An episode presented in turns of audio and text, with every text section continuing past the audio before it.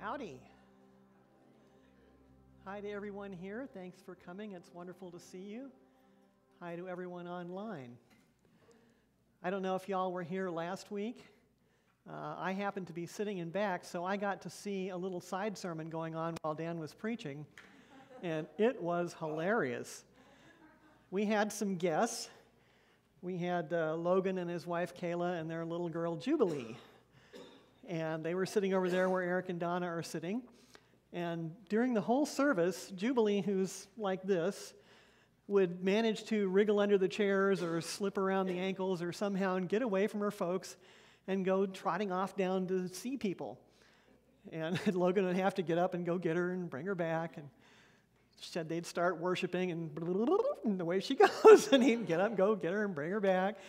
They'd take her outside and you know play with her a little bit, and bring her back, and then go get her and bring her back. And it was hilarious because the last time she took off, and as Logan was walking towards her to get her and bring her back, she happened to turn around and see him coming, and she was like, "Daddy!" And she came tearing towards him. And I tell you, that little sermon brought tears to my eyes. I want to be like that little girl. I really do. Because uh, I've, I've been like some other little girls that I've met. Uh, there's a little girl right now in my life um, who is, is, she's just about the same age.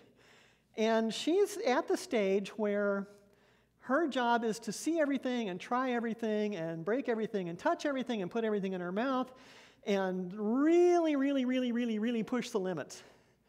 I mean, she is convinced that that is her job. And all you have to do is say, Come here, sweetie. Uh, uh, uh. you know, and then you turn your back and there she is, you know, but it's, you know, leave the kitty alone. No, no, no, no, no, you know, and the cats are terrified of her. It, it's just, it's not a character flaw, it's her job right now. She is just against whatever you got planned. She loves people, but she's just doesn't like boundaries at all right now. She reminds me of me all too often. And another little, I'll pick on the other sex now. Another little boy that I know, about so big, in Ohio, his mom had stationed him out in the living room to play with his blocks or something, and she was in the kitchen cooking. And after a while, she kind of noticed that it was awfully quiet out there. So she called out, Michael, are you being good? No! I need, I need you to come to make me stop. I've never raised anybody. I'm the youngest in my family. I've never even babysat. I've never changed a diaper. And Deborah is, hears this and she laughs and goes, You just wait, man. because the ministry that I'm in now, I'm going to wind up being the diaper queen, I think. but I would be kind of afraid to try to raise somebody because I'd be afraid that I would raise them with my baggage. Because we do. You know, we all do. You've got your parents' baggage and they can't be blamed because they had parents too. And, you know, I mean, there's baggage that gets passed down generation to generation and we get it and we deal with it and we try to find God around it. Eric sent me a uh, survey last week that I found really interesting. George Barna, who makes his living doing surveys, did a survey of Christian parents, and he found that far too many of them feel really, really, really inadequate to be parents, especially to be Christian parents. And so they've kind of been outsourcing their responsibilities. They're mostly concerned with the kids being doing well in sports and doing well in school and doing well socially. And so they're kind of looking around for the best coaches and the best teachers and the best play date supervisors and whatever to give their kids what is needed. But when it comes to them personally providing their kids with character development, they really feel inadequate. And Barna goes so far as to say that maybe they feel inadequate because they don't feel like their own character is really worth sharing that much. Which is a harsh thing to say, but I know that those of us, you know, I mean, I'm a cat parent for crying out loud, and sometimes I feel inadequate to fix that. You know, I can't imagine what it would be like to have another person that I'm trying to raise, and I'm supposed to be shaping their character not really sure how that could happen. I mean, in the old days, it was pretty much, you know, a cookie for good stuff and a spanking for bad stuff, and you just get out there and weed the cotton and get the job done. My mom seemed to think it was a lot simpler than I think it is. but nowadays, you know, talking about God and talking about character is kind of not really cool anymore. It's sort of not done, there's an awkwardness around it. I really feel for parents. I don't know how that would go. But Barna says that fewer than 10% of parents today have invested in any kind of a spiritual plan in their mind for shaping their kids' characters. They're just kind of winging it as it happens. And no wonder that feels inadequate. It would be scary.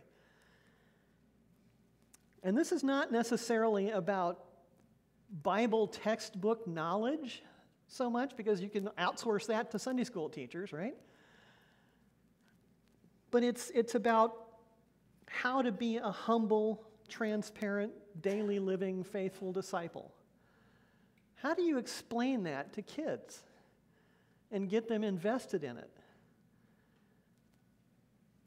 And that's kind of where Psalm 78, which is our psalm this morning, starts off.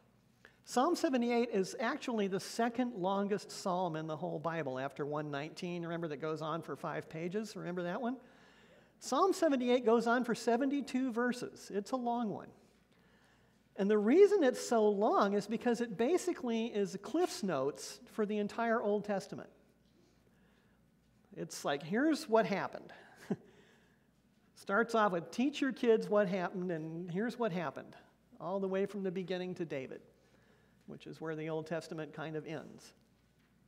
I'm going to read you the first 16 verses just to get rolling here, and we're going to kingfisher dip into the rest of it as we go along. But bear in mind that kind of where our the point that we're going to be circling around is teach this. Learn it, know it, teach it. So here we go. This is, this is Asaph, not David. It's, it's one of his kingpin worship leaders who wrote some astonishing stuff too. Asaph writes, My people, hear my teaching, listen to the words of my mouth. I will open my mouth with a parable. I will utter hidden things, things from of old, things we have heard and known, things our ancestors have told us. We will not hide them from their descendants. We will tell the next generation the praiseworthy deeds of the Lord, his power, and the wonders that he has done. He decreed statutes for David, for Jacob. He established the law in Israel, which he commanded our ancestors to teach their children, so the next generation would know them, even children yet to be born. And they would in turn tell their children. Then they would put their trust in God and would not forget his deeds, but would keep his commands. They would not be like their ancestors a stubborn and rebellious generation whose hearts were not loyal to God, whose spirits were not faithful to Him. The men of Ephraim, though armed with bows, turned back on the day of battle. They did not keep God's covenant and refused to live by His law. They forgot what He had done, the wonders He had shown them. He did miracles in the sight of their ancestors in the land of Egypt, in the region of Zoan he divided the sea and led them through. He made the water stand up like a wall. He guided them with the cloud by day and with light from the fire all night. He split the rocks in the wilderness and gave them water as abundant as the seas. He brought streams out of a rocky crag and made water flow down like rivers. But they continued to sin against him rebelling in the wilderness against the Most High. then the psalm goes on to describe how the people grumbled against God even after he caused water to gush out. And God says, I fed them the food the angels eat. I opened heaven and rained down manna on them. And they complained. They got bored with it. They got tired of it. They wanted meat. So I sent them huge flocks of quail to eat. They said, We want meat. I said, Here's meat. Eat it. Keep eating, keep eating, keep eating. I don't care if you're full. You're going to eat this, by golly. Until they got sick, and some of them died. In spite of all this, they kept on sinning. In spite of his wonders, they did not believe. So he ended their days in futility and their years in terror. Whenever God slew them, then they would seek him. They eagerly turned to him again. They remembered that God was their rock, that the Most High was their Redeemer. But then they would flatter him with their mouths, lying to them with his, lying to him with their tongues. Their hearts were not loyal to him. They were not faithful to his covenant. Yet he was merciful. He forgave their iniquities. He did not destroy them. Time after time, he restrained his anger and did not stir up his full wrath. He remembered that they were but flesh, a passing breeze that does not return. That was another quote from the middle of that psalm. And it's the same story over and over. The people lose faith. The people go astray. The people worship idols. The people do this and do that and the other. And God is faithful. God is faithful. And God is faithful. And God is faithful.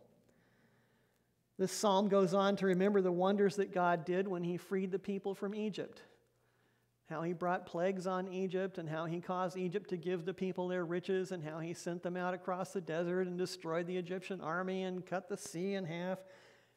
Miracle miracles, not just good luck. And they would try to be faithful for a little while, and then they would slide away. They would turn around. They would make a calf. They would find some other gods to worship. They would complain. They would grumble. They would kick their toes in the sand. And so God would give the people into the hands of their enemies to punish them, to snap them out of it.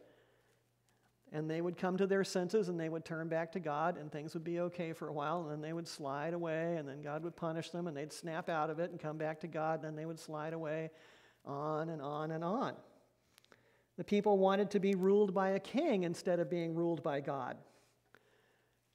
So God chose a lowly shepherd from the unimportant tribe of Judah to be their king. And David ruled them with skillful hands and integrity of heart. And, as you know, if you read the rest of the Bible, David was a good king, not a perfect king.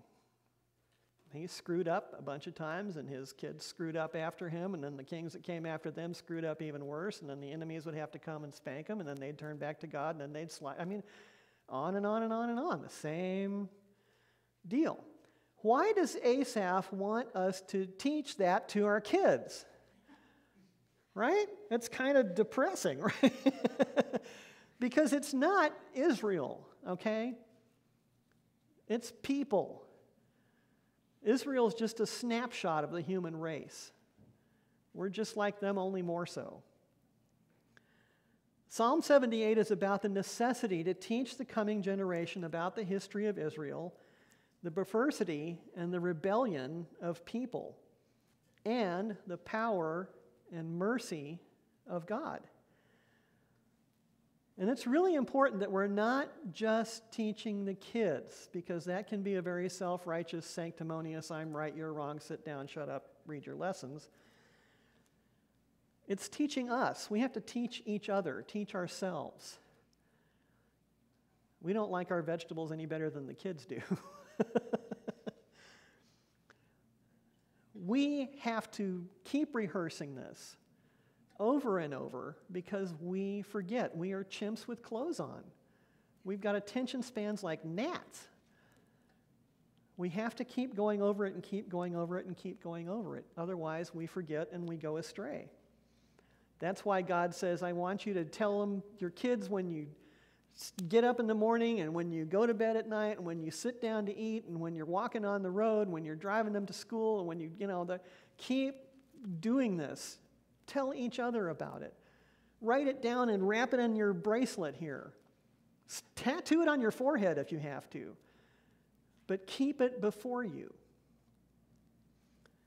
Why teach? Why are we teaching this stuff? Because God is good. That's the basic fact that we forget. God is good. Our enemy wants us to forget that. That was the first lie he told us, and it's the one he keeps circling back to. God's not that good. God's trying to trick you. Yeah, well, God's going to, well, no, but God's, no. God is good. We have to keep remembering that. I mean, think about it. What, who's a parent in here? Anybody? What do you want for your kids? This is an open question. Somebody shout out an answer. What do you want for your children? The best. The best. Amen, right? If God is our Heavenly Father, what does He want for us? The best. If He is the source and fountain of all goodness, and we turn away from Him, what are we not going to have? Anything good. God is the best. So, when we're trying to get us to turn back to Him and cleave to Him and stay with Him and do it His way, He's not being the giant bully in the sky. He's trying to give us the wonders of the world. He's trying to do His best heart to us. If kids will receive the best that we're trying to teach them, what happens to them? If they put their hope and trust in God, their hearts will be protected and they'll have peace and joy in their lives. Even in the midst of the trouble that they will surely also have, at their root, at their core, in their heart of hearts, they'll have peace and joy. If we don't show them and tell them, we're actually robbing them of that goodness. We're not just failing to give it to them, we're taking it away from them. Why teach? Because they're God's children. They don't belong to us, they're our responsibility, but they belong to God and they're precious to Him. And when your parents were teaching you, the same thing was true of you. They're born into sin. They don't naturally know these things. What do kids naturally know how to do? Lie, cheat, steal, disobey. That's what comes naturally to people. So we have to learn this stuff or we're going to be lying, cheating, stinking whatevers. Right? Each generation is to teach and to show so that the following generation can do better. And it's working. Each generation actually does manage to do a little better in some ways. Plus, lastly, why do we teach? Because losing faith and trust in God leads to disobedience, which leads to all kinds of terrible things. So, teach what? What are we supposed to teach? Just this depressing story? The psalm opens by saying that this is a dark riddle. And then it immediately says, But you already know all this stuff. Your parents told you, your grandparents told you, you know this stuff. It's not hidden, but it is a mystery. And what's mysterious about it? Do you ever read through the Bible and think, why? Why, why, why, why, why do people do this? Why is God so faithful in the face of it? How can he stand it? That's the dark riddle is the why. And we don't get an answer to that in this life, but we'll probably get one eventually. Why is God so patient? So, teach what? Teach what? God is great and God is good. That's the core of it. God is great, God is good. He is worthy of our adoration, our gratitude, our trust. His power and greatness are above all and throughout all. And God uses his limitless power to assist and help his children. That's an important what to teach. Amen? All right, all right. That's worth teaching. What does God require? Here's another good what to teach. What does God require? Yeah. Israel has the Shema. Hear, O Israel, the Lord our God is God alone. Him only shall you serve and love with all your heart and mind and soul and strength. That's the rock. That's the core. And when, when that says, Hear, O Israel, that verb, to hear, doesn't mean to perceive a noise. It means to hear is to obey, to take it in and respond to it. That's what hear means. You think about all the times Jesus said, if you have ears, hear. Or what about the Ten Commandments? That's another way to look at what does God require. That, if you read through it, is basically a bunch of commandments about how to love God with your whole heart and mind and soul and spirit, and how to love your neighbor as yourself. That's how it breaks down. That's a good what to teach. And think about this when you read in Deuteronomy the Ten Commandments, it doesn't actually start with the commandments. It starts with, I am the Lord your God, which brought you out of the land of Egypt and the house of bondage. I am the Lord who delivered you from slavery. The Ten Commandments begin with the testimony of God's grace and power and love and what He's done for His people. That's the only reason to obey Him. Teach what? Teach what? Well, we got to teach that people are rebellious and forgetful. It's depressing, but why would you want to teach that to a child? Well, it's true, but is your child likely to rebel and misbehave? Do you want that to break their heart when they realize that they've gone astray from God? They need to not be so surprised that they screw up or that their best friend screwed up or God help us that their parents screwed up. People need to understand that people are rebellious and forgetful. Otherwise, our enemy is going to lie to us and say, therefore, you're doomed. Can't have that. Has the enemy ever told you that? Has he ever told you you are a loser? You are never going to get there. God is so disappointed with you. Just forget it. Flush the toilet. Right? Can't have that.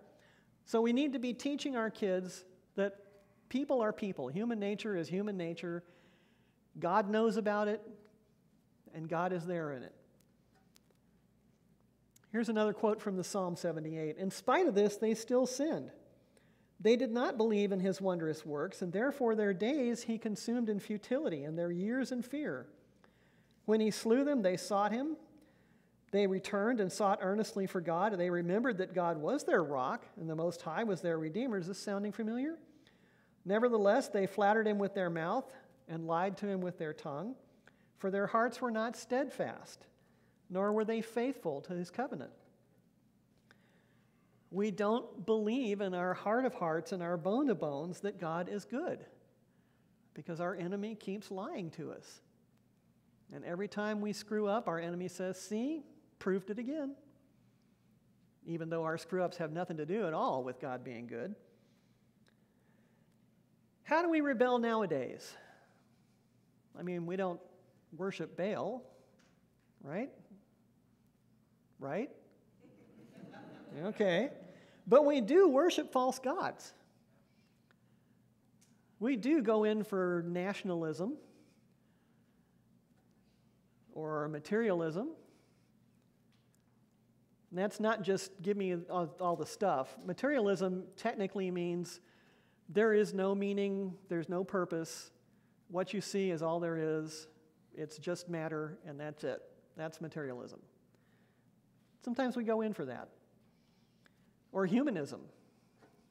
People don't need God. Humans are perfect. Let them rip. Those are all false gods that we are inclined to worship from time to time. We live in unbelieving fear. Anybody here besides me ever grumbled and complained about things? like one, one time I was in college and my old beater car was acting up, and I was standing in the parking lot, kicking the tires and screaming and throwing, the, I don't know what I had in my hand, and stomping around. I mean, screaming. Like one of those people that you, you know, oh dear. we grumble and we complain. We live in unbelieving fear. And we return to our evil practices. Does anyone here have a fatal flaw that they really, really struggle with letting go of it and turning their back on it and repenting for good? Yeah. We tend to, as the Bible says, we're like dogs. We go back to our own vomit and have it again. But, we, you know, we do. What else can we teach? Well, another grim fact that's actually very, very, very encouraging is that God punishes the rebellious to bring them to repentance. God does not punish out of vengeance, He punishes to bring us back to goodness. So we will turn away from evil and turn around and come back. My mom was built like a baby bird. I mean, she was, there was hardly anything to her. But she did not believe in wait till your father gets home. She would reach down the fanny paddle and have at it right, you know, I mean, I don't care how small she was or how big we got, she could catch us. You know, and when I was digging in the yard with her silver dessert spoon because I wanted to make something I didn't bother to look for the trowel, she tore it, she would slap the spots off of you, man. Not because she valued her silver dessert spoon more than she valued her daughter but because I knew that I should not do that. I knew that I was stealing her spoon, and if she caught me with it, I would be in trouble. But I did it anyway because I wanted to dig a thing for my things. All right? I mean, think about why we do the dumb stuff we do. Is it for a good reason? No, it just, I wanted to do that, you know? But God is merciful. He will spank the spots off of us if that's what it takes to get us to turn from evil and repent. I love that line where, he, where it says that God punishes with futility. Seems like about every decade or so in my life, I wind up on my 30th, 40th, 50th, 60th, however many birthdays, lying in bed at 3 in the morning and kind of reviewing how things are going. And I can remember my 40th birthday waking up at 3 in the morning and thinking, you know, things are not going well. Had a fabulous situation. All My life was perfect. But I was wasting it. And I knew I was wasting it. And I wound up crying out in prayer, Lord, don't let me waste my life. I mean, I'm just spending my whole life amusing myself. I'm able to do that, so that's what I'm doing. I don't want to wind up on my deathbed having amused myself for 110 years. Here's a quote from Shakespeare from Macbeth. Y'all know this one. Life is but a walking shadow, a poor player that struts and frets his hour on the stage and then is heard no more. It's a tale told by an idiot, full of sound and fury, signifying nothing. That's not what you want, is it? A life of futility can be a punishment from God. Hopefully, so that we will lie awake at three in the morning and say, Oh God, this sucks. Give me my life back, Lord. I repent. Does that make sense? Okay. What else can we teach? Here's a fun one God is always eager to forgive the penitent. How long does it take between the time you decide to turn around and go back to God and the time God meets you? That 12 nanoseconds or only three? I forget. And There's an interplay between human unfaithfulness and God's faithfulness. And it's always God's faithfulness that wins. Here's another quote from Psalm 78 He, being full of compassion, forgave their iniquity and did not destroy them. Many a time he turned his anger away and did not stir up his wrath. He remembered that they were but flesh. They're just chimps with clothes on and souls. They're a breath that passes and doesn't return again. God is merciful because he knows how hard it is to be a people. He was a people too. Did you know that God is still a human being? I Jesus is still human. It's mind boggling. God gets it. Here's another quote. This is from Exodus. This is when Moses is, has begged God, you know, I just want to see you, Lord. Can I just see you? The problem with that is that seeing God is like you want to see the eclipse, but if you look at the sun, you'll go blind. God is so good that if we actually see his face, we, we can't take it. Our heads will explode. I mean, then God said, Okay, here's what I'm going to do. You, you sit here in this crack in the rocks, and I'm going to pass in front of you, but I'm going to cover your face until I'm past, and then you can see my backside as I'm going away. And that'll be good enough for you. You'll get what you need. The Lord passed in front of Moses and called out, The Lord, the Lord God is compassionate and gracious, slow to anger, abounding in loving devotion and faithfulness, maintaining loving devotion to a thousand generations, forgiving iniquity, transgression, and sin. Yet he will by no means leave the guilty unpunished. He will visit the iniquity of the fathers on their children and grandchildren to the third and fourth generation. That's also love. Did you notice that the punishment lasts for three or four generations? You remember we were talking about baggage handed down from your great grandparents? that still kind of puts a twist on things for you as a kid. But how long does the blessing last? Thousands of generations. That's love. You live a good, faithful life close with God, and that's going to bless your descendants for thousands of generations. What else can we teach? I'm sure you can think of lots of good stuff. Here's a different question, though How do we teach? Do we park them in, in the side room with flannel graphs and goldfish? I mean, I liked the flannel graphs and the goldfish when I was a tot, and I did learn some stuff. But how do we really teach? What have your kids learned from you and how did they learn it? Because they're watching you. All right? At the grocery store, they're watching. At home, as you're talking to each other, they're paying attention. They're not just playing Minecraft, they're paying attention. In the bleachers at the game, they know what's going on.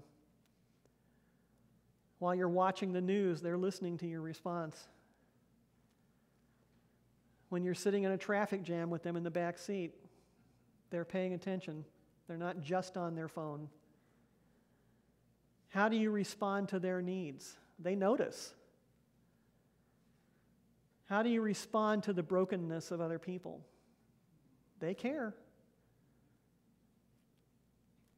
And, brothers and sisters, we're watching each other with the same childlike hearts that your kids watch you with. I notice how you treat the waiter. I care how you deal with broken people. It affects me how you walk your faith. So we have to lead and teach by example, not just by telling.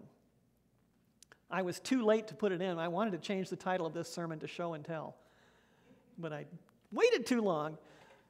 But that's, that's it. We have to show and we have to tell. How else? We tell the stories. What stories? Well, we tell the Bible stories. We tell all the depressing news from the Old Testament. God is great, God is good, people are not so much, but God is still great and God is good, and people have issues and God is great. And you know, we tell that. We tell the New Testament stories. God is way greater than you thought, and people are still not so much, and God is way bigger than you thought. But that's not the only stories. We've got other stories. One time I was driving back from Oracle and I just barely, somebody was passing on a blind curve and I, I don't know what happened, but the wheel just went this way and it wasn't me and God pulled me off the road. Tell the stories. I was in World War II and I was scared to patooties, and, and God did this in my heart. Tell the stories. I'm facing cancer and God is doing this in my heart. Tell the stories. Tell them all. How else can we teach? Well, how about show the discipline? Not just grace at meal times and bedtime. I mean, how much does that change your heart? A little, maybe? It's not a bad thing. What about family devotion time? That's kind of gone out of fashion, but those few families that still practice let's get together and tell Bible stories and pray with each other benefit from that. Or how about the discipline of getting with God regularly and letting your kids see you get with God regularly? Sorry, I can't talk right now. I'm talking with God. Hold on a minute. Or the discipline of getting to church. Yeah, I know we all have headaches, and I know we're mad, and I know that breakfast was burned. We're going to church anyway because we need to think about God. Making sense? Okay. How else can we teach? Show the intimacy. This is a much more difficult one, but it's the big guns. And think about this as I'm talking about this, think about the way that we teach each other this way. To know is to be intimate with. Think about Job and his friends. When his friends first got to Job, they were intimate with him. They sat down and they wept with him, and they didn't try to fix anything. They just got where he was. They were intimate with him. Then they kind of got off track and they had this long argument for chapter and chapter and chapter. But there was a difference. Job's friends were intimate with God just in their head, just with theology. Job was married to God and threw dishes at him when things were stupid. Job was intimate with God. He, Job was not afraid to say, This is not right. You are crazy. You've got to explain this, or my heart is going to break. Yada, yada, yada, yada, yada, yada, yada, like you do when you want somebody to really know what's going on with you. And you care whether they show up or not.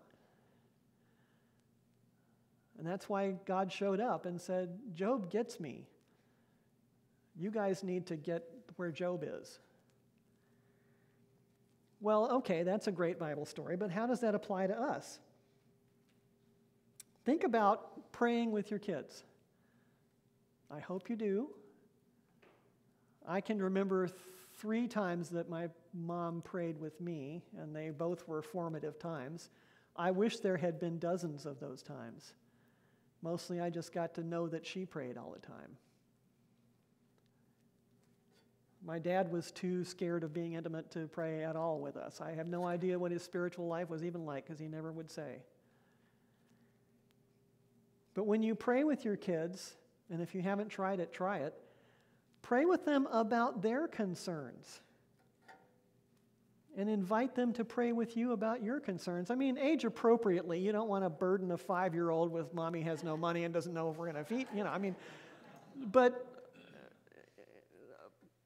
let them pray for you and your concerns. They will learn a ton about God's faithfulness that way. You can be vulnerable with God in front of the kids. You can actually let them hear you pray, Oh God, I don't know what to do. That's a scary prayer for a kid to overhear, but the fact that you brought it to God and God calmed your heart down and gave you some plans, that will teach them stuff. Right? Okay. Talk to the kids about the struggles that you have and how God walks you through them. It's just like teaching them to drive a car or cook spaghetti. Here's, here's how I prayed with God, and here's how He responded, and here's what we're going to do because of that. Okay? Does that make sense?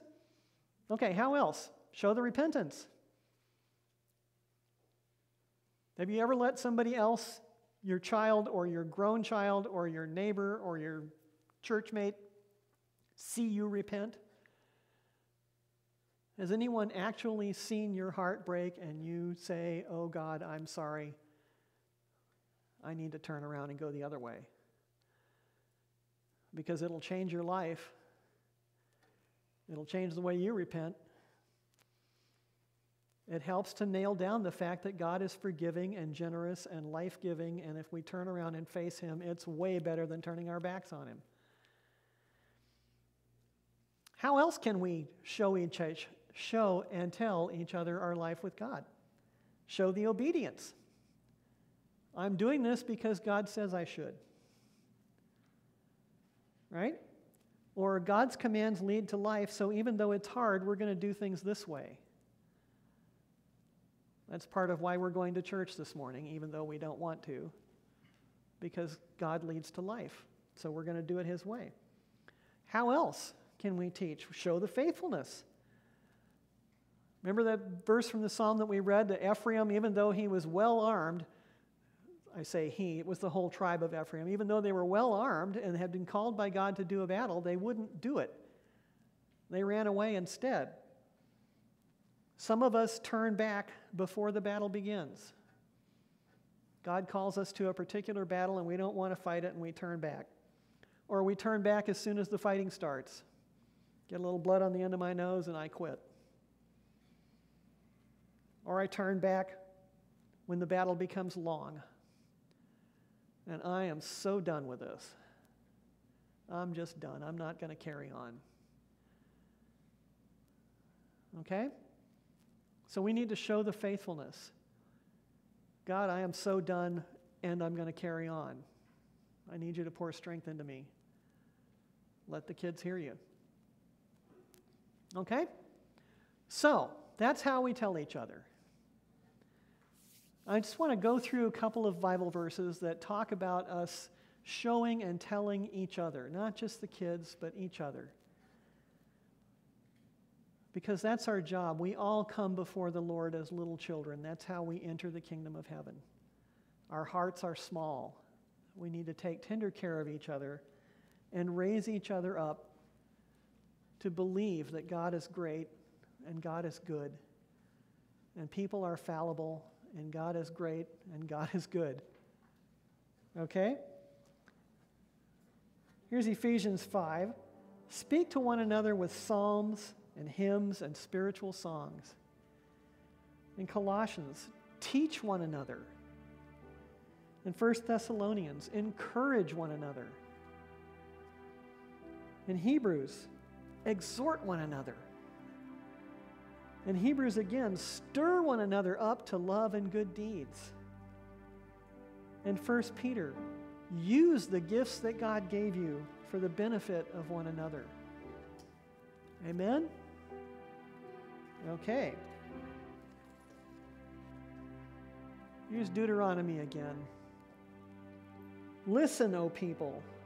The Lord is our God, the Lord alone. You must love the Lord your God with all your heart, all your soul, all your strength, all your might. Commit yourself wholeheartedly to his commands.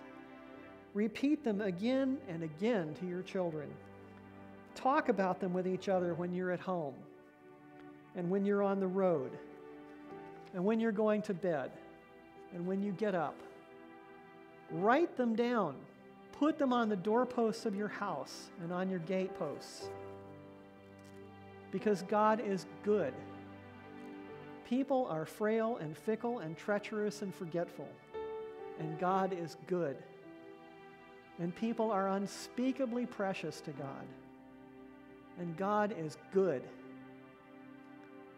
We must teach each other, young and old, family and stranger, that God is good. Amen? Amen. Father, please unbind our tongues. Give us honesty and boldness and openness with each other. Give us eyes to see the opportunity when you bring someone before us who needs to know what you've given us and why it's precious. Give us the grace to learn from one another. Amen.